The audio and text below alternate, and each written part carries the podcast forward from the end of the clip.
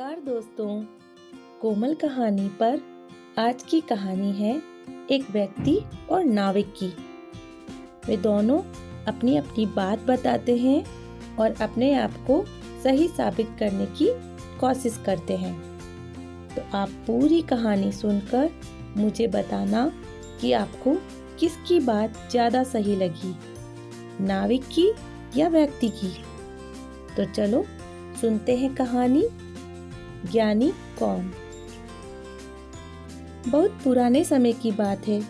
एक व्यक्ति शहर से पढ़ लिख कर अपनी शिक्षा पूरी करके अपने गाँव जा रहा था। गाँव और शहर के बीच में एक नदी पड़ती थी, जिसको पार करने के बाद ही वह अपने गाँव जा सकता था।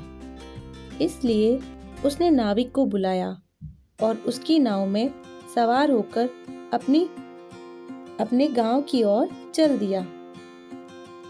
उस शहर से पड़े व्यक्ति को अपनी पढ़ाई पर बहुत घमंड था।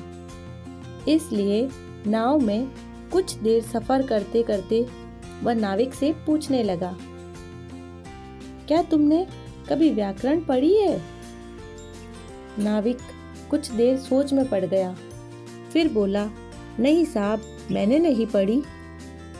घमंड और अहंकार से भरे हुए उस व्यक्ति ने हँसते हुए कहा, फिर तो तुमने अपनी आधी ज़िंदगी व्यर्थ ही गवा दी। नाविक को आश्चर्य हुआ, पर वह यह सुनकर शांत रहा, कुछ न बोला।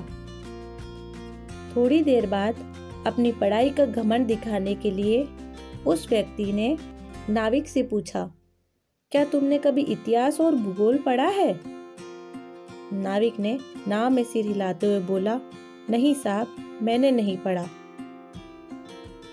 वो व्यक्ति ज़ोर ज़ोर से ठाके मार मार कर हंसने लगा और हँसते हँसते बोलता है, फिर तो तुमने अपना पूरा जीवन ही व्यर्थ कर दिया।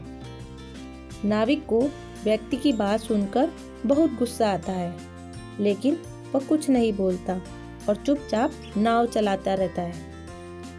नाव चल रही थी दोनों बैठे बैठे खूब सारी बातें कर रहे थे और सब आगे बढ़ रहे थे। अचानक नदी में उफान आ गया और नाव ज़ोर ज़ोर से हिचकोले खाने लगी। यह देखकर वह व्यक्ति डर गया। तभी नाविक ने ऊँचे स्वर में कहा, साहब, क्या आपको तैरना आता है?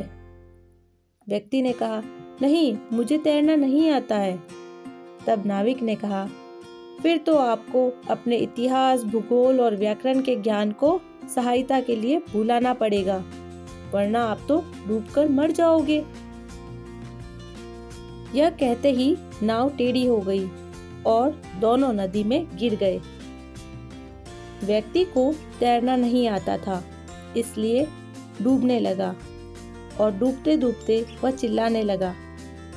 तब नाविक ने पुरानी बात भूलकर उस व्यक्ति की जान बचाई। अपने आप को डूबने के बाद भी सकुशल देख उसने नाविक का धन्यवाद दिया और माफ़ी मांगकर नाविक से बोला, तुमने मेरी जान बचाई।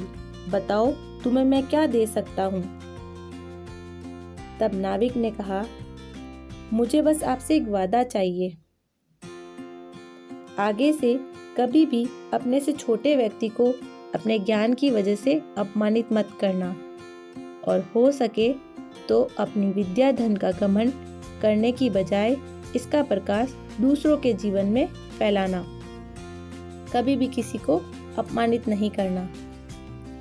उस व्यक्ति ने नाविक से वादा किया और निकल गया अपने ज्ञान की ज्योति को लेकर दूसरों के जीवन में प्रकाश फैलाने। तो दोस्तों इस कहानी से हमको यह शिक्षा मिलती है कि कभी भी अपने ज्ञान पर व्यर्थ अहंकार नहीं करना चाहिए। हर व्यक्ति अपने अपने कार्य में ज्ञानी होता है। हमें हमारे ज्ञान का प्रदर्शन कर दूसरों को नीचे कभी नहीं दिखाना चाहिए। तो यह थी हमारी आज की कहानी। मुझे आशा है आपको पसंद आई होगी। तो अपने अपनों को ये कहानी ज़रूर शेयर करना। और फिर मिलते हैं कोमल कहानी पर एक नई कहानी के साथ। धन्यवाद।